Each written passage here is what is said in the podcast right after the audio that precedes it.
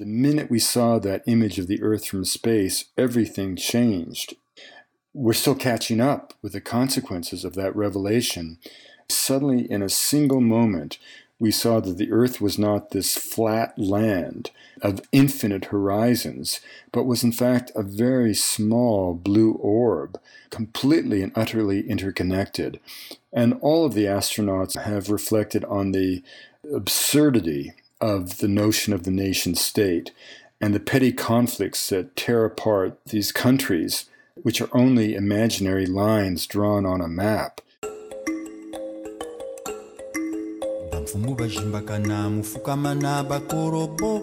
mubonga vungula yakangamana kongo munzo kongo mpyema nkulu na banganga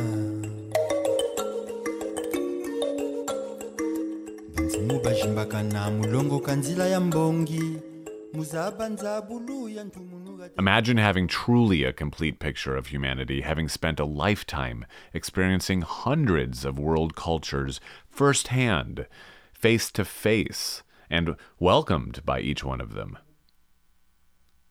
The result would be an extraordinary vocabulary of the human spirit like no other, a celebration of our differences brought to life through an enormous voice, studded with the poetry of each unique cultural experience. And wouldn't that voice be more important to listen to than anything else you can imagine? As giant capitalistic cultures continue to assimilate and stamp out human diversity faster than all endangered species combined, and as these giants collide and become increasingly more homogenous, Never has it been more important to step back and seek to understand and respect different people, different cultures. Because to nearsightedly continue means irreversibly harming the treasure of human diversity. I wish I could create an introduction for anthropologist Wade Davis that did him and his work justice, but given the enormity and importance, I can't. The guy has spoken before audiences around the world, published dozens of books, including the bestseller Serpent and the Rainbow, which got made into a movie, and has been interviewed by people way smarter than me. So, what I can say is that he will, in the incredibly short time of our conversation, take you not only around the world but to space and back. He will begin to paint the picture beyond our cultural nearsightedness in a way that will stir your heart and open your mind. So, the best way to introduce Wade Davis is to listen. This is Grow Big Always. I'm Sam Lawrence.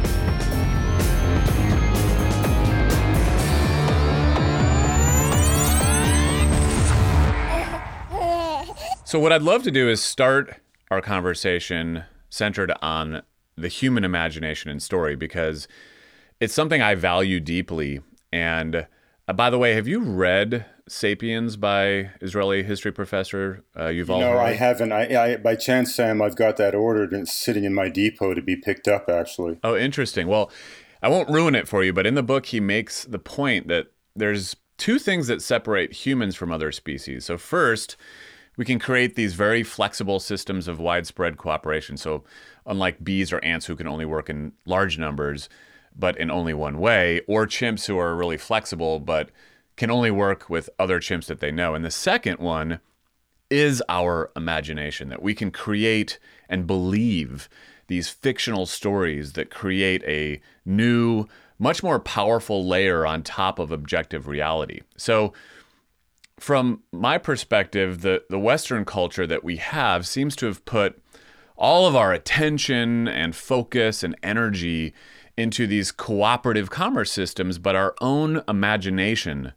seems to have been usurped through the business of mass media that kind of controls that imagination for us. But from your perspective, being someone who's truly studied the imagination of people around the world, can you share some of the stories of just how powerful imagination is in cultures who have more time and freedom to invest in it?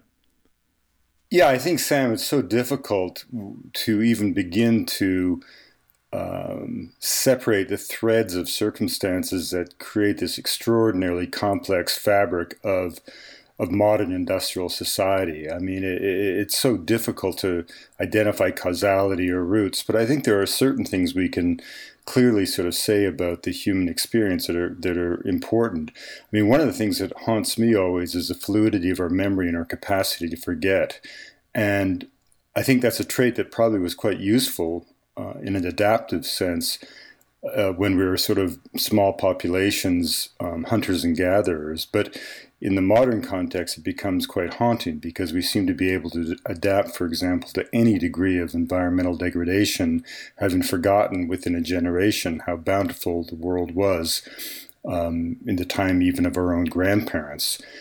Um, the, the, I mean, the thing that I find fascinating about culture, and I think sort of the most important revelation of our era, in many many ways, it's almost like the moonshot of this generation, and and that is the the revelations of modern genetics. You know, you know, within our lifetime, uh, geneticists have proved the philosophers to be correct. We really are all brothers and sisters, and in that sense, I don't mean that in you know in sort of invoking hippie ethnography. I mean quite literally, studies of the human genome have left no doubt whatsoever that the genetic endowment of humanity is a continuum.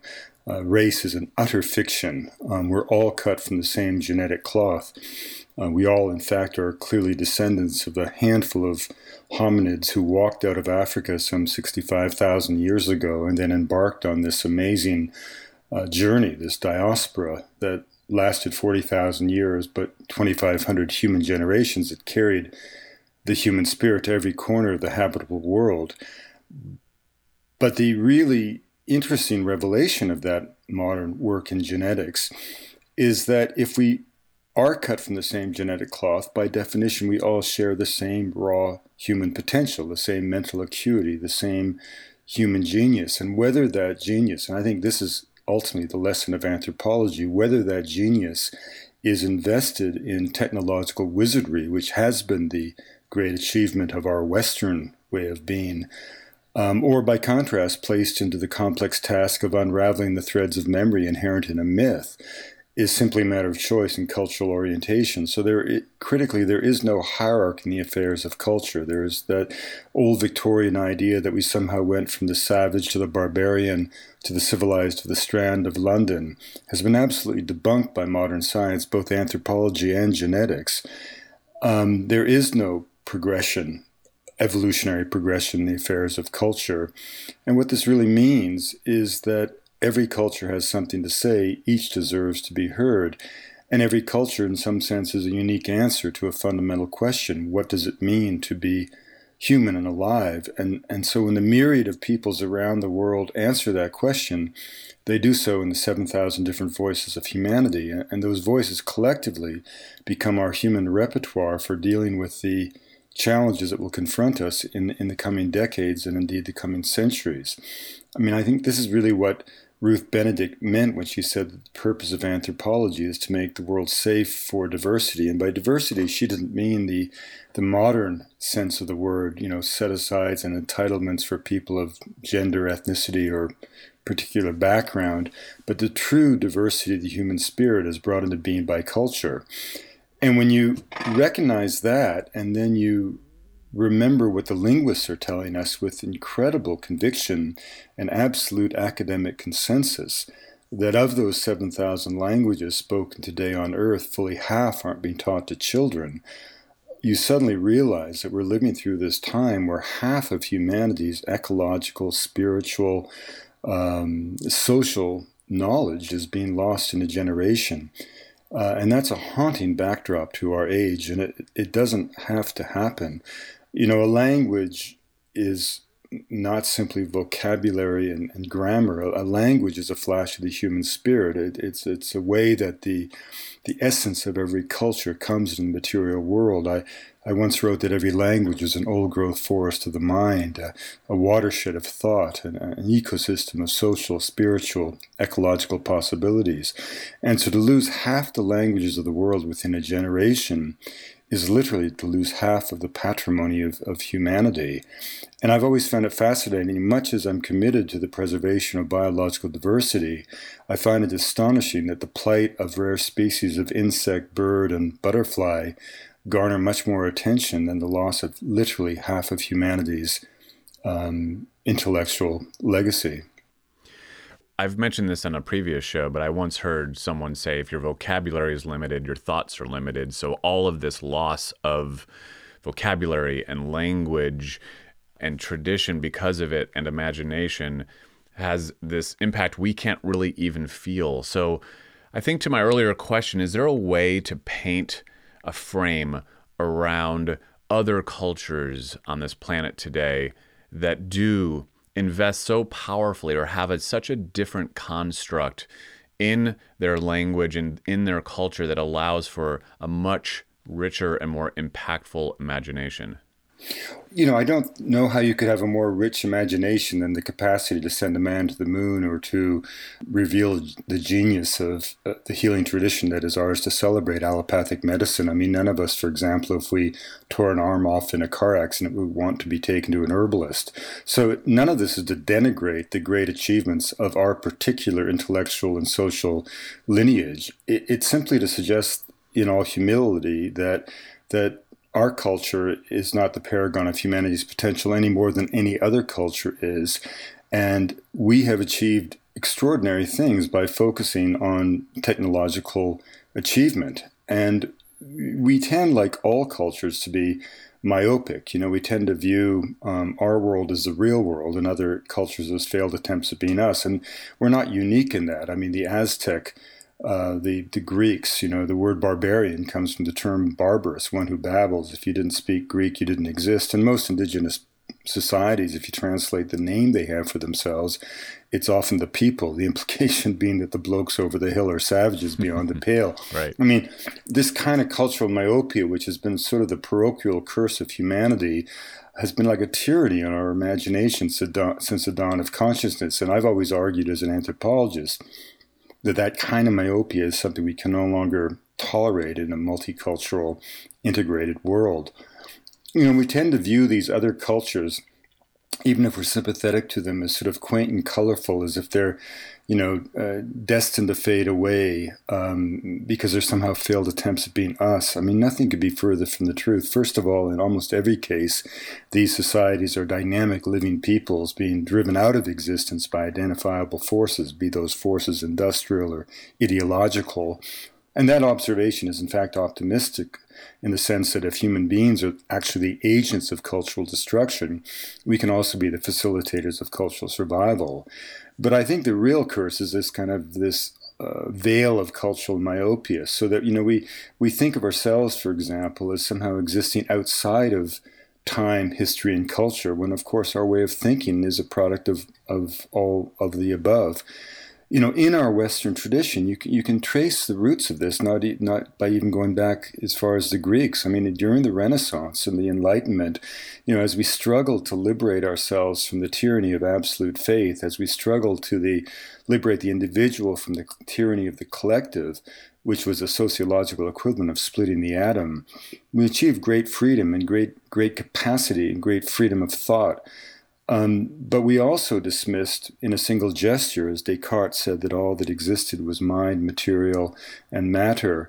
We dismissed all instincts for myth, magic, mysticism, and above all, metaphor. And so the world became, in a single phrase, deanimated, such that, as Saul Bellow ultimately said, science would make a house cleaning of belief. And in due course, the triumph of sort of secular materialism became the conceit of modernity. And we, we, the notion, for example, that the flight of a bird might have meaning was dismissed as ridiculous, ridiculed. And yet, metaphors is the very force that has driven the aspirations of most cultures and often in very positive ways. So, for example, uh, you know, I was raised as a kid in the forests of British Columbia to believe that the forest existed to be cut. That was a ideology that I learned in studying forestry in school and practicing it in the woods as a logger. that may be very different than my friends amongst the First Nations, raised in those same forests to believe that they were the abode of Huxwhukw and the crooked beak of heaven, and the cannibal spirits that would have to be embraced during the Hamatsa initiation, such that the wisdom of the wild could, in a sense, be brought back to the community in the potlatch. Now, the interesting thing is not to say who's right and who's wrong. I mean, was that forest mere cellulose and board feet? Was it the domain of the spirits? Who's to say? And that question really isn't that interesting. What is interesting is the observation as to how the belief itself mediates the relationship between a population and the natural environment, often with very different consequences in terms of an ecological footprint. I mean, the First Nations lived here for hundreds, if not thousands, of years with a modest impact, whereas my way of thinking about those forests resulted in their almost total destruction in three generations. And it's similar, you know, you know, I was raised to believe that a mountain was a pile of rock, um, inert, ready to be mined that makes me different than my godchildren in Peru, raised to believe that mountains are mountain deities, apus that will direct their destiny. Again, it's not who's right and who's wrong, it's how the belief system results in a different consequence. And a, a wonderful example of this, Sam, is if we go for a moment to the culture clash, it was probably the most dramatic. I mean, never did two more diametrically distinct cultural visions come together, um, as in the case of the settlement of Australia. You know, we know from studies of the Y chromosome that the ancestors of the Australian Aborigines were the very first people to walk out of Africa. Within 5,000 years, they had traversed the underbelly of Asia and gotten to this most parsimonious of continents, and then they went walking and they established 10,000 clan territories like a matrix over that most difficult of continents. Now, linking those clan territories was a single idea, which was the dreaming. And the dreaming wasn't a dream, it was a devotional philosophy in which the world both existed and yet was eternally waiting to be born in the human imagination. Now, when the British arrived in Australia in the 18th century, they met a people that looked strange, that had a very simple material technology. But what really offended the British was that the Aboriginal peoples had no interest whatsoever on self improvement, on changing their lot, on progression, on progressing or on progress. And because those notions were the very ethos of Victorian uh, civilization, the British, in their inimitable way, concluded that the Aboriginal citizens of Australia weren't human beings at all, and they began to shoot them. And as recently as 1902, if you can believe it, it was debated in Parliament in Australia, in Melbourne, as to whether or not Aboriginal people were human or not. As recently as the 1950s, ranchers in Australia had quotas of how many abos they could shoot with impunity if they traversed their ranches. Uh, recent, recently, in the 1960s, a school book in Australia, A Treasury of Fauna of Australia, listed the Aboriginal people as amongst the interesting forms of wildlife in the country. Now, what was missing in all of this was an understanding of this subtle devotional philosophy, which was the dreaming. The, the, the Aboriginal people did not choose not to improve their lots because they were foolish or stupid. It was because they chose not to improve their lot. Uh, the whole purpose of life in Australia was, in fact, the antithesis of progress. It was stasis, it was constancy. The, the idea of the dreaming is that one's fidelity is to one's clan territory. And what one must do is not change that land at all. The whole purpose of life in Australia was to do the ritual gestures, in fact, deemed to be necessary to keep the land exactly as it was at the time of the creation of the world. It would be as if all of Western intellectual thought went into pruning the shrubs in the Garden of Eden to keep it as it was when Adam and Eve had their fateful conversation. There was no notion of t- time or the passage of time. In not one of the 670 dialects and languages of Australia was there a word for past, present, or future, or indeed for time. Now, I'm not saying who's right and wrong.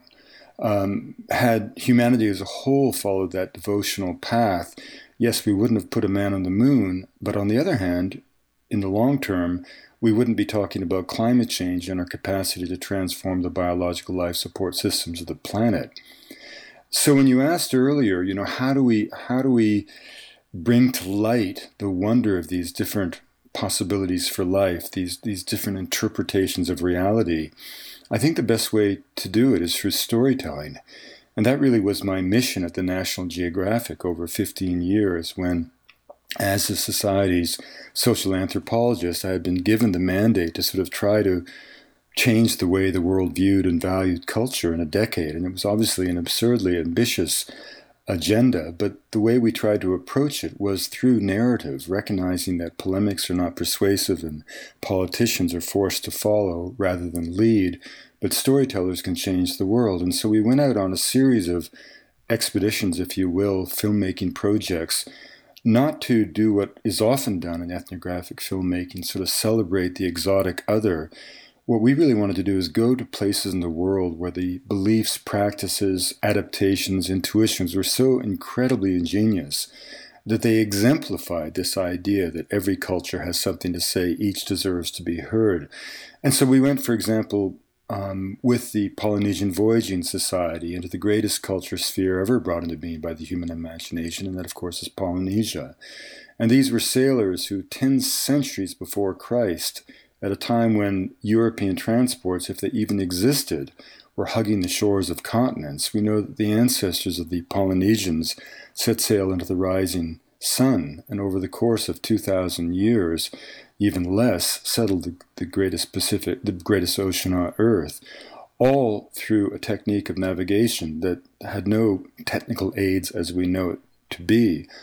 And and so we sailed with the Polynesian voyagers, who even today can name 300 stars in the night sky, who even today can sense the presence of distant atolls of islands beyond the visible horizon simply by watching the reverberation of waves across the hull of the vessel, knowing full well that every island group in the Pacific has its own unique refractive pattern that can be read with the same sort of ease with which a forensic scientist would read a fingerprint. These are sailors who, in the darkness of the hull of the vessel, can distinguish five or six sea swells moving through the sacred canoe at any one point in time, distinguishing those caused by local weather disturbances from the great currents that sort of pulsate across the ocean and can be followed with the ease with which a terrestrial explorer would follow a river to the sea.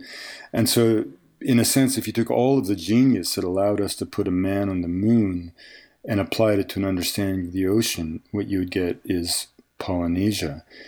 And similarly, we went to Tibet and Nepal to do to do a project that we call the Buddhist science of the mind you know, and you might think, well, why science for a religion? Well, what is science but the empirical pursuit of the truth? What is Tibetan Buddhism but 2,500 years of direct empirical observation as to the nature of mind? And at one point, we we went to uh, to encounter a, a beautiful woman, an elderly woman who, as a young girl, had escaped the clutches of a fiance and gone into religious retreat.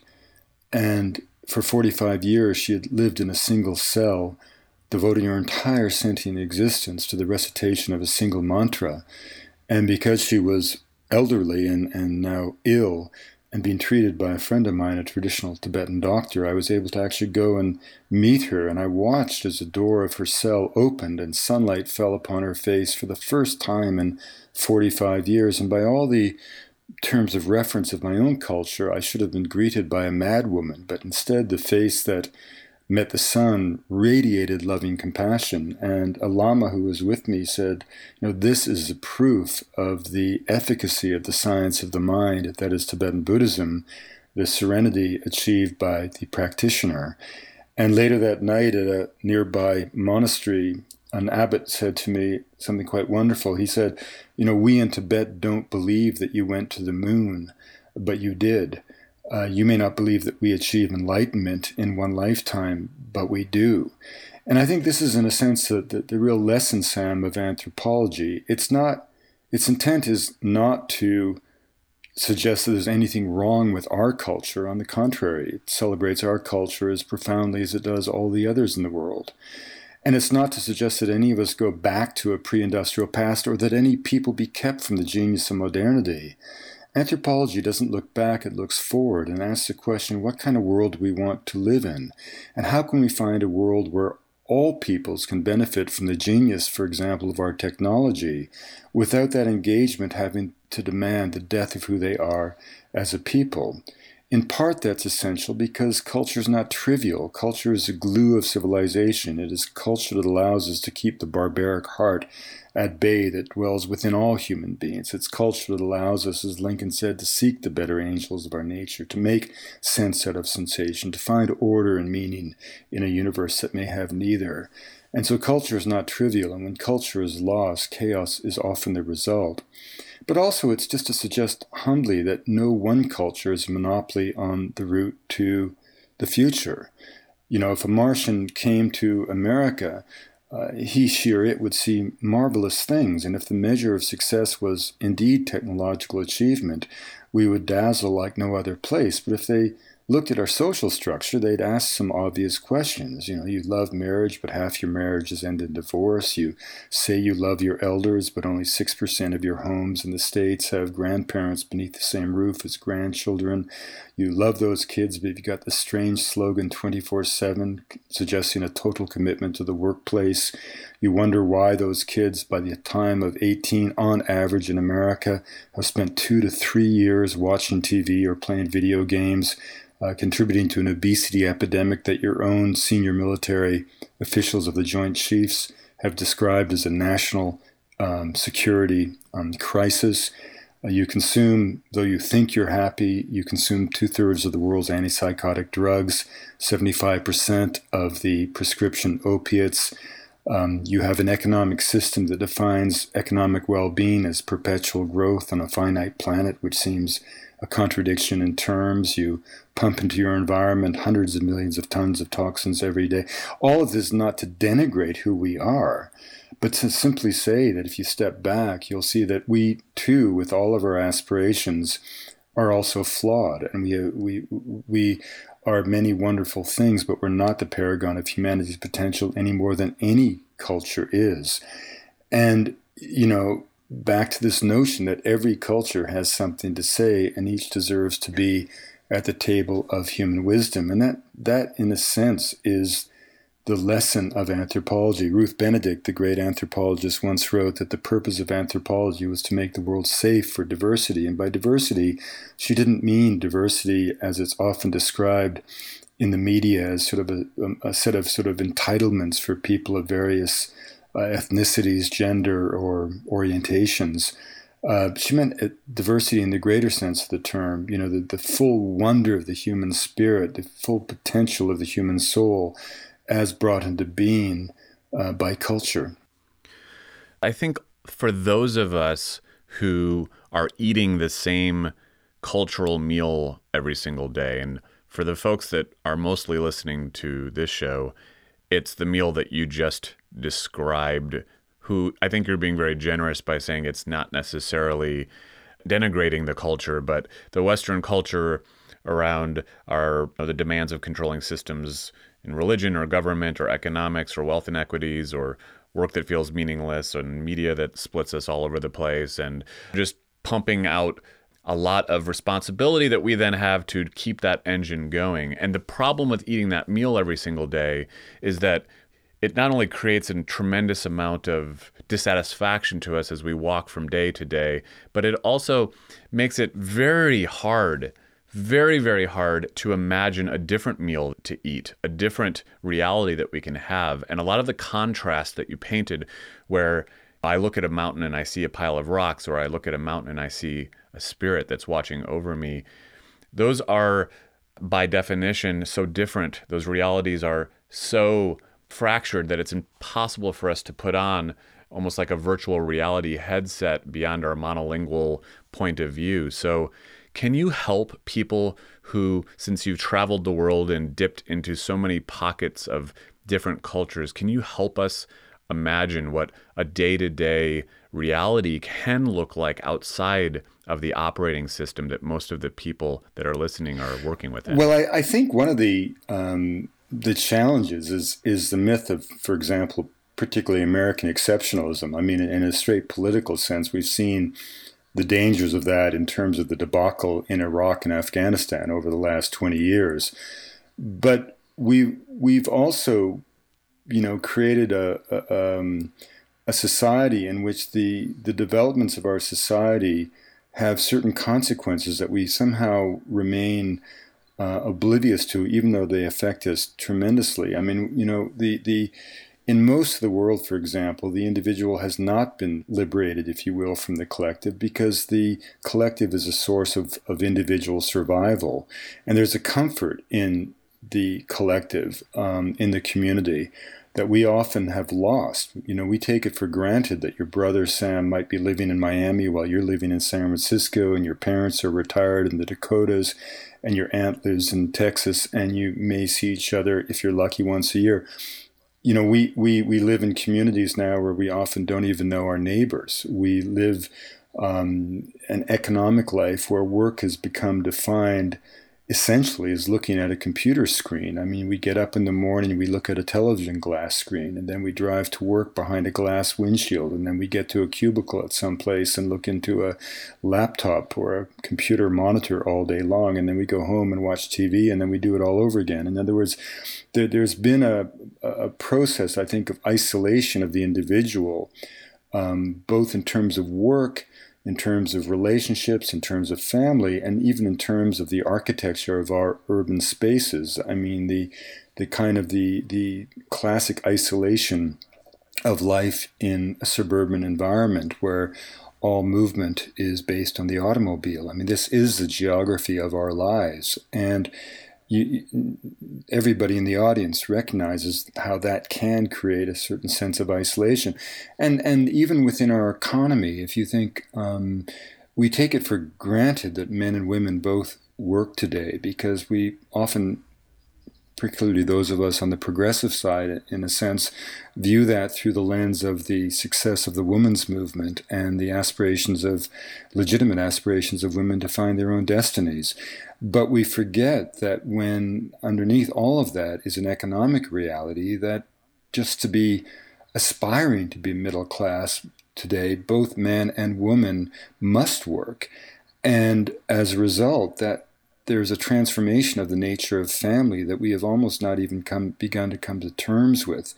Um, you, you know, whereas not a generation ago, it was a given that there was one person in the home as children grew up, for example. Now, I would argue that that's a good thing. I would I would say that doesn't have to be the woman. I would say it could be the man or the woman. But a primary home giver is surely a good thing for children. I, I think that's I think most parents sort of know that. Um, but they don't have an option. So I mean, there's there are things that go on in our economy that have social repercussions that um, can be can can really um, have, have, tremendous impact. And as I look around the world, you, you know, I, I I see not that there's anything to celebrate in poverty, but the idea that all contentment will come through and exclusively through material well being is kind of an illusion that most of the saints and holy men of the world have cautioned us about since the dawn of time. Um, and when you do have a society like North America, where personal well being, family well being is almost universally defined as economic well being, uh, you set yourself up for tremendous disappointment um, A, for those who cannot find the material well being to support their lives, and those for whom no level of material success is ever enough. And certainly in, in my travels around the world, um, I've never come to romanticize poverty. Um, it, it, can be a, a tremendous prison. But on the other hand, I have spent most of my time in communities where everybody basically has the same amount of stuff. Everybody seems to eat pretty well, and everybody seems to look after each other. And that does seem to create a certain sense of well being. You know, I lived for a long time with the nomadic Penan in the forests of Sarawak in Borneo in Southeast Asia. And it, it, I was really taken not just by their way of life, but a certain quality of being, Sam. And in that society, in that language, there was no word for thank you because um, everything was reflexively shared. Um, you never knew who was going to bring the food to the table. It was a hunting society, and so there was a tremendous social um, support for people getting along. Because if, for example, you and I, with our families, if you and I argued, Sam, and went our separate ways in the forest, by definition, your children and my children would have a 50% less chance of eating that night. I, I once gave a cigarette to an old woman in a Penan encampment in the forest and watched as she tore it apart to distribute the individual strands of tobacco equitably to every hut in the encampment, rendering the product useless, honoring her obligation to share. And in, in a nomadic society like that, it was fascinating to, to ponder the question how do you measure wealth in a place where there's not only not an incentive to acquire material possessions, but an absolute disincentive to do so because ultimately everything has to be carried on your back as you move encampments um, on, a, on, a, on a regular basis.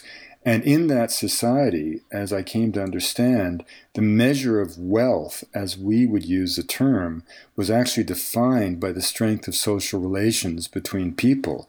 Because if those relationships frayed, as I suggested, everybody could suffer.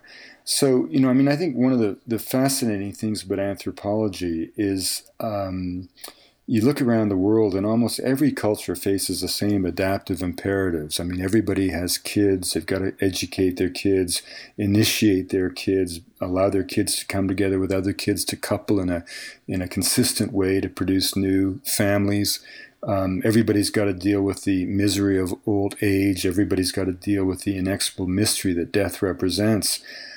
And, and yet, given that common and adaptive imperative, uh, human societies around the world have come up with so many different and wondrous uh, adaptations and responses to the challenges of being alive as humans. And you know, I I think that it's it's worth remembering the, the cautionary note that Margaret Mead sounded before she passed away when she said her greatest worry was that as we drifted toward a kind of blandly amorphous generic world, not only would the entire range of the human imagination be reduced to a more narrow, singular modality of thought, but that we might wake as if from a dream to realize and forget, rather, that these other possibilities of life had ever existed. And I, I think part of the mission of anthropology is to um, help keep those voices alive as, as models and lessons for all of us. I recently did a show with a photographer, Jock Sturges, and he was talking about how people, thanks to Facebook, are really aligning culturally around the world around things like body shaming and censoring nudity and a lot of a lot of messages that are being enacted on them where a western sense of shame is then introduced to places in the world that don't have that. And to me, it feels a little bit like we're dinosaurs and technology is our comet kind of destined to wipe us out. So as I listen to you and I think about just how beautiful and how amazing and wondrous these different cultures are, I also feel completely and utterly out of control. And I'm wondering what personal and governmental and any kind of decisions that we can make as individuals and as systems to try to change the course of this globalization, or if it's just out of control like a well, I think I think you know it it. Um, um, we can look back and actually find cause for real optimism. You know, if you think about it, Sam, uh, 50 years ago, just getting people to stop throwing garbage out of a car window was a great environmental victory. Nobody spoke about um, uh, biodiversity or the biosphere. Now, those terms are part of the language of school children. You know, within my lifetime, women have gone from the kitchen to the boardroom, people of color from the woodshed to the White House, gay people from the closet to the altar. I mean, what's not to love about a, a world capable of such social changes and innovations? So, you know, I, I, I tend to be quite quite optimistic in that, in, in, in part because I view pessimism as, as an indulgence um, you know, we're all moving forward, and the question is, how do we push our shoulders to the wheel of history such that the that that that it may unfold in in, in the kind of progressive and hopeful ways that we all um, um, dream of for, for our children, if nothing else. And, um, you know, I, I, I, I, think that we're, um, you know, for all the negative, there's so much good going on out there. I mean, when I think, for example, of when I first lived in Colombia, uh, one of my favorite countries in the world, and a country where, incidentally, peace is about to outbreak uh, break out after 50 years of violence caused largely by Western consumption of cocaine. Um, you know, when I first went to Colombia in the early 70s, and I would go to live with the Arhuacos and the Kogi, the elder brothers, in extraordinary societies who who live in the Sierra Nevada de Santa Marta, this volcanic massif that soars to 20,000 feet out of the Caribbean coastal plain. Um, in a sense, in a blood-stained continent, the one set of cultures never vanquished by the Spanish, and to this day they remain ruled by a by a priesthood of, of mamos and sacerdotes, and they literally believe that their prayers and rituals maintain the cosmic balance of the world, and they speak in full sentences and paragraphs about our need to change the ways we interact with the natural world. You know, when I first went to live with them in the 70s, uh, parents of friends of mine in Bogota would say, you know, ¿por qué quiere vivir con la gente sucio? Why do you want to go live with the dirty people? Well, the last five or six Colombian presidents, as of all parties, as a first act of office, um, have been a, a, mission to go to the Sierra to seek the support, the blessing of the Mamos, who have emerged as sort of symbols of incredible continuity in a country that's been torn apart by war and violence. You know, when people ask me, well, what can we do to facilitate cultural survival? Um, first of all, recognize the integrity of and legitimacy of these diverse voices of humanity, and then facilitate that cultural survival. You know, I uh, have a good friend of mine, Martin von Hildebrand, who, as a young anthropologist, was made head of Indian Affairs by a great Colombian president, Virgilio Barco, and Virgilio said to Martin, do something for the Indians. And in five remarkable years, Martin in the Northwest Amazon did more than did more than uh, something. He secured legal land tenure for 57 ethnicities to an area of land collectively the size of the United Kingdom. And behind the veil of isolation created by the absence of the federal state, a whole new dream of culture was born. And some years ago, I went back with Stephen Hugh Jones, head of anthropology at Cambridge, and Martin to make a film among the Barasana, and the Makuna. And as we entered a longhouse um, during a three day celebration of Cassava Woman, Stephen, who had just flown in in a small bush plane, couldn't believe his eyes as he saw 250 men and women in full ritual regalia in this extraordinary three day event. And he participated years before in a BBC program called Disappearing Worlds, and he had anticipated the disappearance of the Barasana because of the pressures they were under from missionaries in the 1970s. He looked up and couldn't believe his eyes. He jumped on the satellite phone to his wife back in London and said, Christine, you won't believe my eyes. The only thing that disappeared are the missionaries. And and you know, we, we forget that we can actually do things that make changes. We asked some of the elders later that week why they had tolerated the presence of missionaries and, and saying what they were doing and, and uh, impacting the societies as they did. And the elders said to us, because the missionaries promised, promised us they could make us human. And of course, this is the essence of colonization, is to persuade the colonized of their own inherent inferiority. And throughout the world, nation states at once ridiculed or found themselves embarrassed by indigenous people, or recognizing that indigenous people, in fact, strengthen the state if the state's prepared to accept diversity. You know, in my youth, we in Canada did not particularly treat the Inuit of the North with any amount of grace and decency. Um, but now we've given back to 27,000 Inuit people a new territory half the size of Western Europe, which is known as Nunavut, and a whole new dream of culture is being reborn. You know, the essence of the colonial encounter is, as um, Justice Sinclair, who led our reconciliation um, process, really uh, residential schools in Canada, said, you know, the three questions in life who am I, where am I coming from, and where am I going? And when the missionaries arrived, they essentially said to all of these societies all around the world that all of their answers for all of these questions, for all of their history, had been wrong. And that was a devastating psychological impact, and it was frankly based on utter untruth. So I actually see around the world, particularly facilitated by the internet, which is becoming a kind of global campfire, that the internet has actually empowered indigenous people because they're no longer feeling isolated. And if something's going on in Borneo, the folks are trans are communicating with someone in Brazil who puts them in touch with someone in Africa, and there's a kind of a whole international sense that um, these cultures all deserve a place, and so although the trends are disturbing, particularly in terms of language loss, the good news is we still have 7,000 languages. We still have this repository of knowledge. And it's simply time to do something about it, to celebrate it, and not to preserve it, because one does not preserve cultures. Cultures aren't set theater pieces, but rather facilitate the decisions of Indigenous people to choose the components of their own lives as they, like us, move forward into a new world.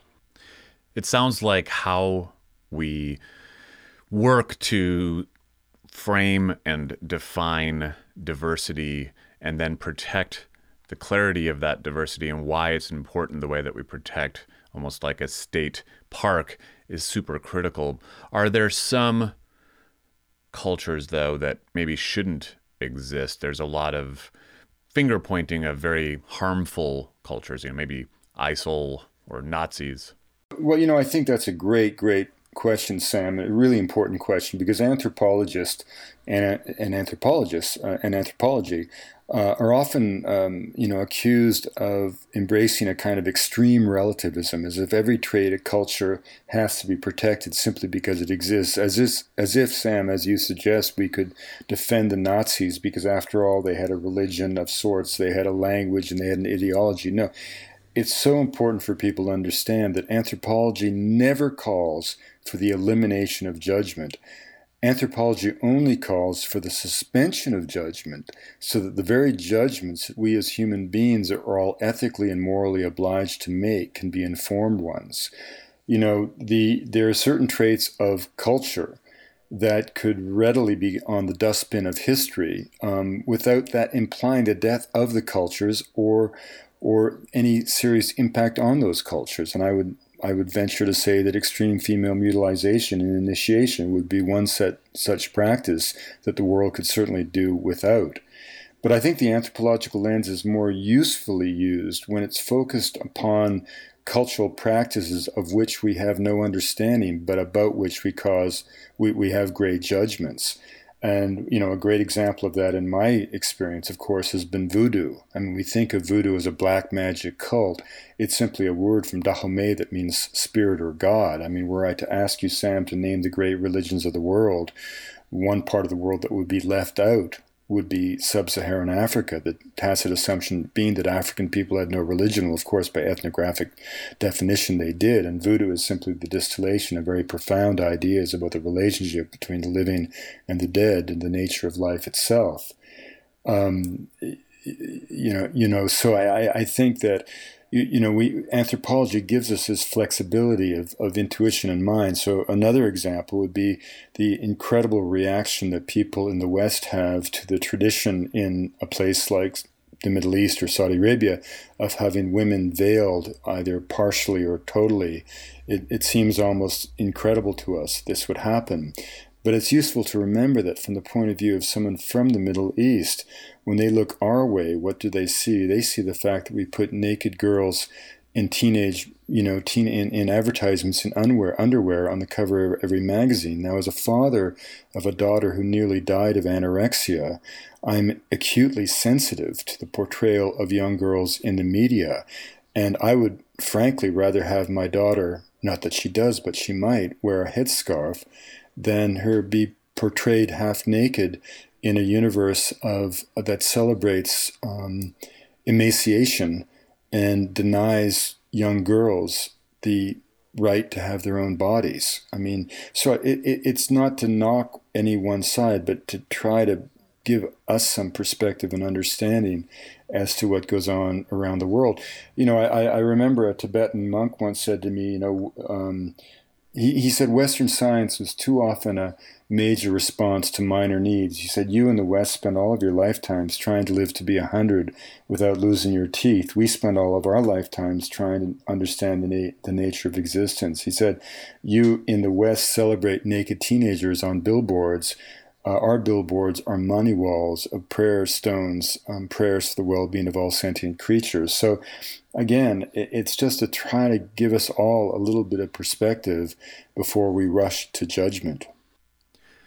I was just reading from anthropologist John Hawks that actually our species brain size is on a downward spiral over the last, I guess, I think he's saying around 20,000 years, which is a major downsizing and a pretty evolutionary blink. And no one seems to know why, but it, it would seem to me that that timeline maps somewhat closely to when widespread agriculture kind of came into being. And when you fast forward today, regardless of which culture you're in, there's an increasing east to get to food, to get to a lot of the things that we would have had to have worked to get to in the past. And I'm wondering whether those these cultural systems that we've developed that make access to those things could be the very things that are actually also, I don't know, making us dumber. no, Sam, it's a cool idea. I mean, an interesting idea. You know, one of the, it's worth for the audience to understand where did we get this idea of this evolution of societies that led to putting us at the apex of the pyramid? You know, anthropology grew in the 19th century, heavily influenced by Darwin and there was a sense that if species evolve, didn't cultures evolve? And then, so as a result, there there were these sort of ideas that in different cultures represented different sort of um, set pieces on an imagined evolutionary development that, of course, ended up with us because we were at the top of the pyramid, and we defined the top of the mm-hmm. pyramid by technology. And since technologically we were superior, we kind of you know we stacked the deck in the sense because we we made the criteria criterion of success just what we were the most successful at. So invariably, we ended up at the top of the heap. And and that idea that these other cultures are primitive, that we're advanced, obviously persists um, uh, to to this day. And we have these sort of you know things we learn in school that you know um, you know writing came along and was this great advance of civilization. Well, writing was a wonderful thing, but by definition, it was a tool designed to dull memory. And if you go to societies that don't have the written word, you find that the the acuity of memory is astonishing, and the entire knowledge of the society becomes encoded in the vocabulary of the best storyteller. Or, for example, we sort of think of agriculture as being this huge advance in civilization. But if you actually step back from it, you realize that when you look at body size, um, human beings got smaller in the wake of agriculture because they had a much more less rich diet.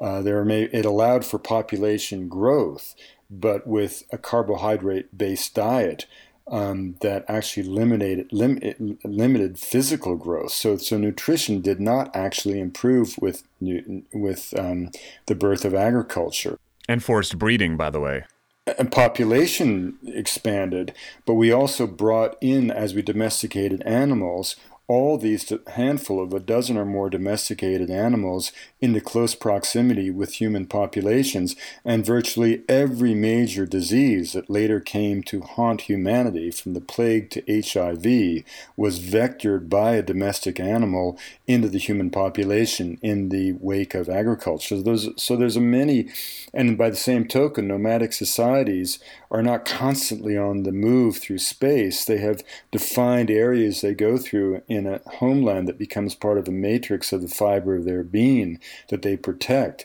Whereas agriculture, it's really agriculture that becomes almost like a, a physical cancer that mows down the forest and mows down the natural world in this process of domestication. So that's not to say that I don't eat bread.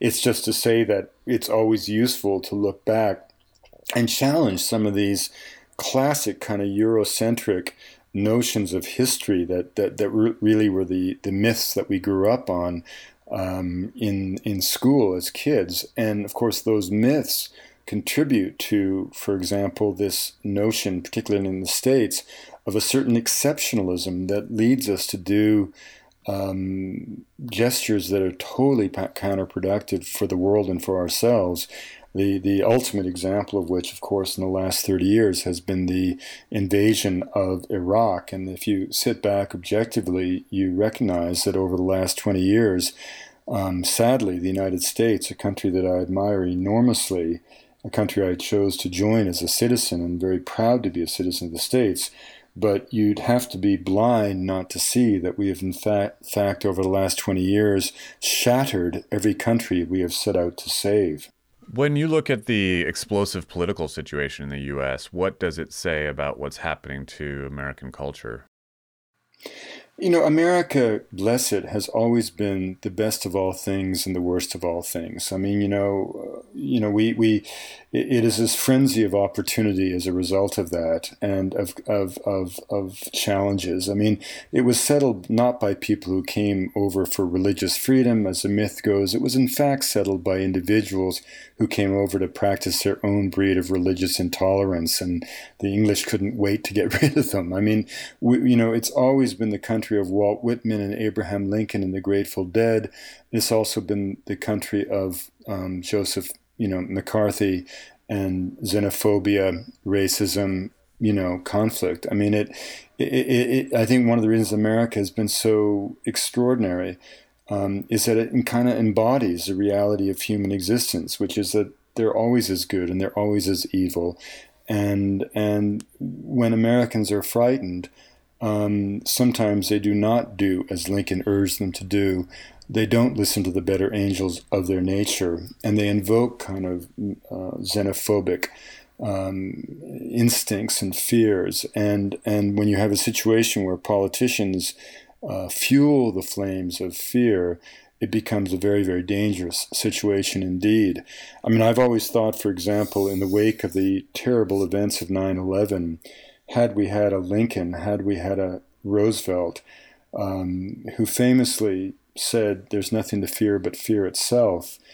Um, we might not have reacted as we did. We might certainly and ought certainly to have sought vengeance for the victims of 9 11 uh, but that did not necessarily imply invading a country that was a block of stability in the Middle East and a country that had nothing whatsoever to do with 9 11 and setting in motion a kind of chain reaction of, of destruction that the world will be dealing with for a 100 years. Um, instead, we did have a, a, a, a, political leader at the time who I think, in his personal uncertainty, um, and pushed by certain people around him, deliberately fueled the flames of fear for political ends. And I think that that was probably the most um, uh, unpatriotic thing that a president could ever have done. And we're dealing with the consequences of it every day, uh, and will be doing so for a very long time to come. You know, in the short term, the good news is that America always rights itself, and it always does find a way to get back to that place of decency and honor upon which the country was founded. And um, you know that's certainly my hope. I mean, I think in the in the short term, um, you know, the the ascendancy of Donald Trump is is simply a matter of the Republican Party being forced to uh, reap what they sowed. I mean, once the Republican Party in 1980 in particular, but going back to Richard Nixon in 68, um, once the party began to, to suggest that Washington, D.C., the center of American democracy, the place where the representatives gathered, as they gathered at the time of Sam Adams and George Washington, uh, that the Congress itself was somehow the enemy. Once a party turned against the ultimate symbol of American democracy, the U.S. Congress, um, you knew they were pandering to fear, and you knew that in the end they would have to reap what they sowed. And that's what's happened now. I find it particularly ironic that people like Mitt Romney, people like the Bush family, are finding themselves completely indignant at the thought that Trump has usurped um, the place that they thought was destined for their own children, when in fact the fears that have led him to that success and placed him in this extraordinary position to be one of the two candidates for the highest office in the land, um, that was all their creation. And in the same way that George Bush, um, George Herbert, you know, the senior Bush, uh, exploited the um, the the terrible image of the um, uh, of the African American felon um, to strike fear in the hearts of America to defeat Dukakis, um, the same way that they use fear to turn people against government, uh, as opposed to sending people to government to change government.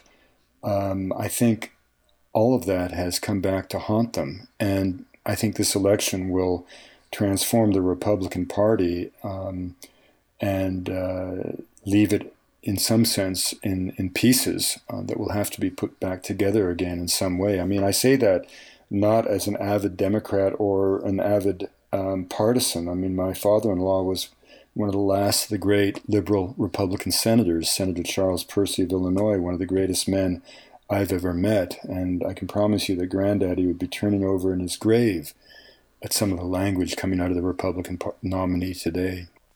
Wade, we've talked a lot about the importance of cultural diversity, but I want to spend a second on unity. And it reminds me a little bit of, I guess, when I've read some of the things from mythologist Joseph Campbell, who spent a lot of time describing the patterns and archetypes that unite us as people.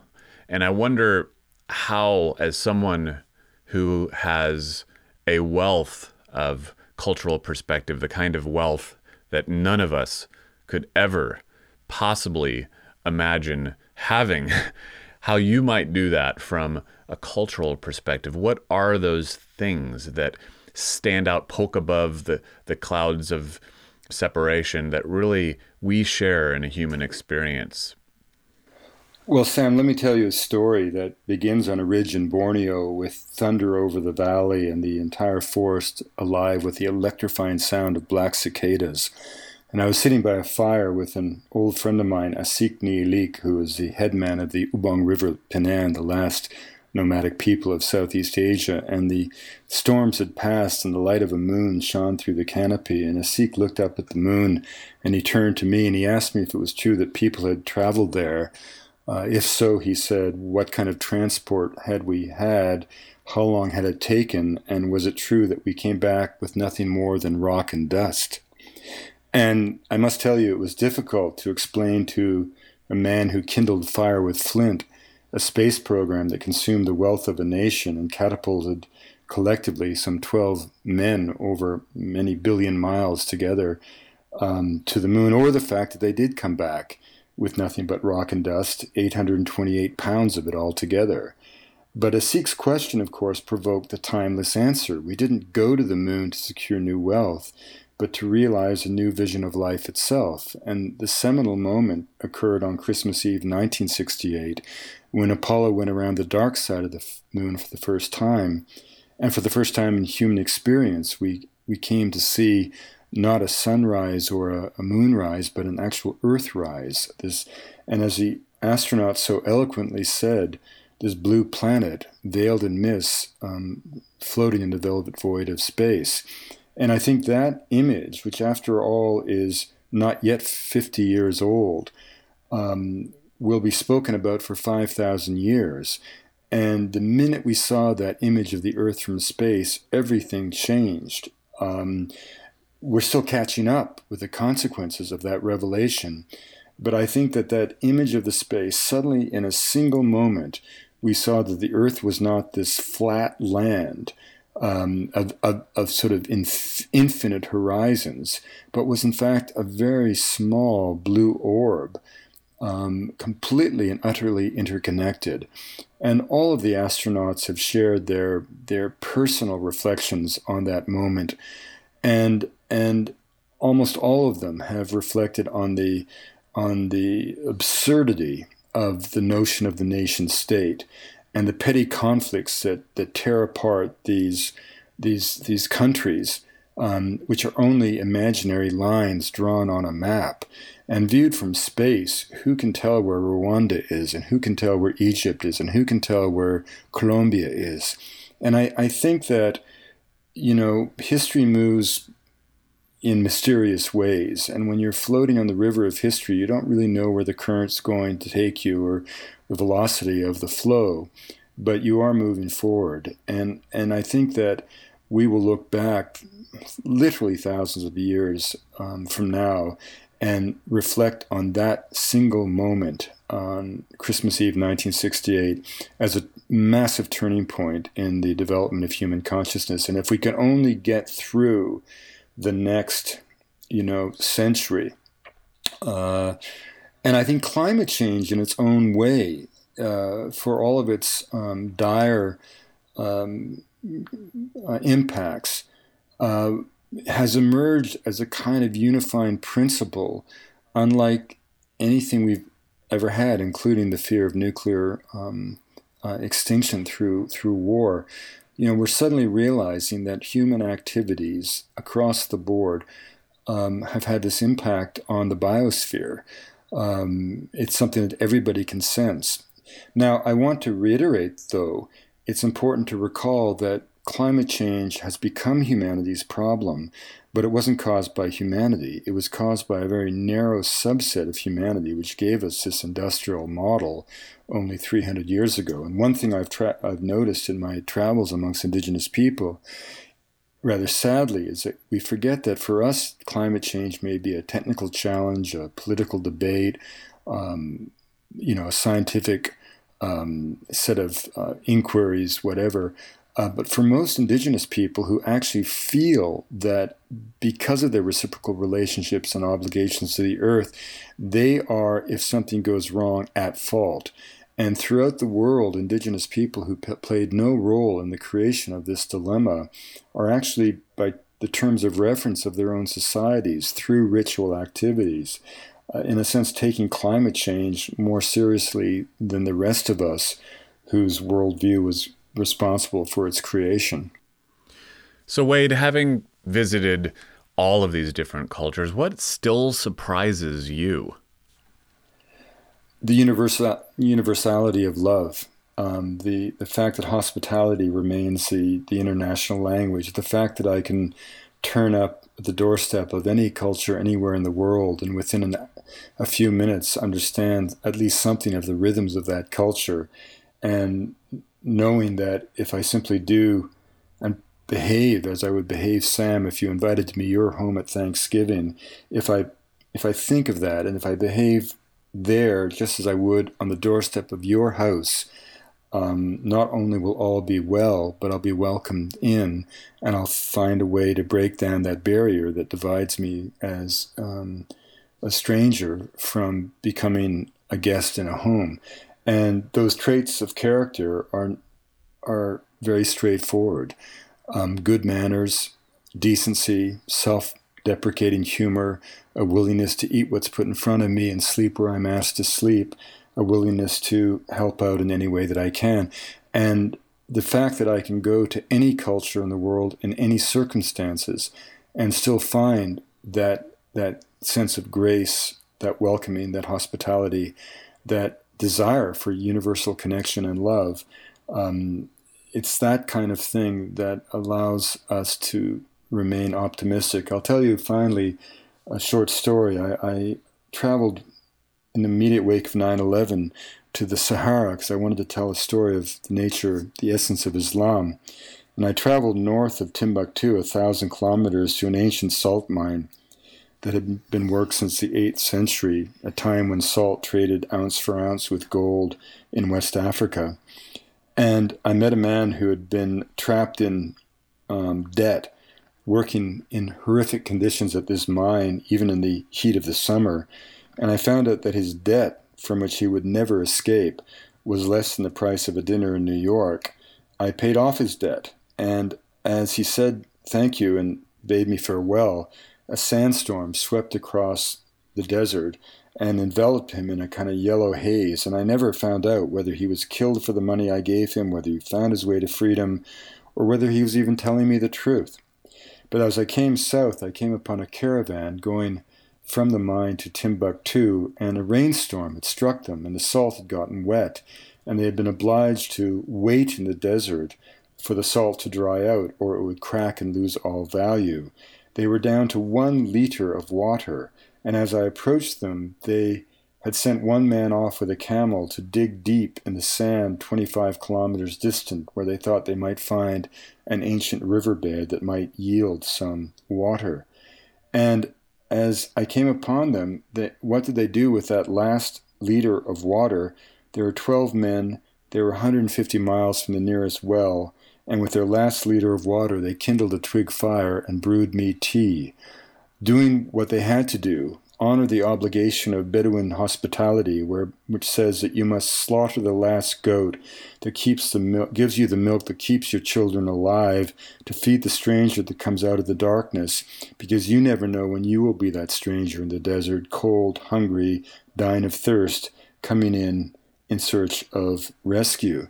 And as I watched them pour me a cup of tea uh, from their last liter of water, I thought to myself, these are the moments, Sam, that allow us all to hope.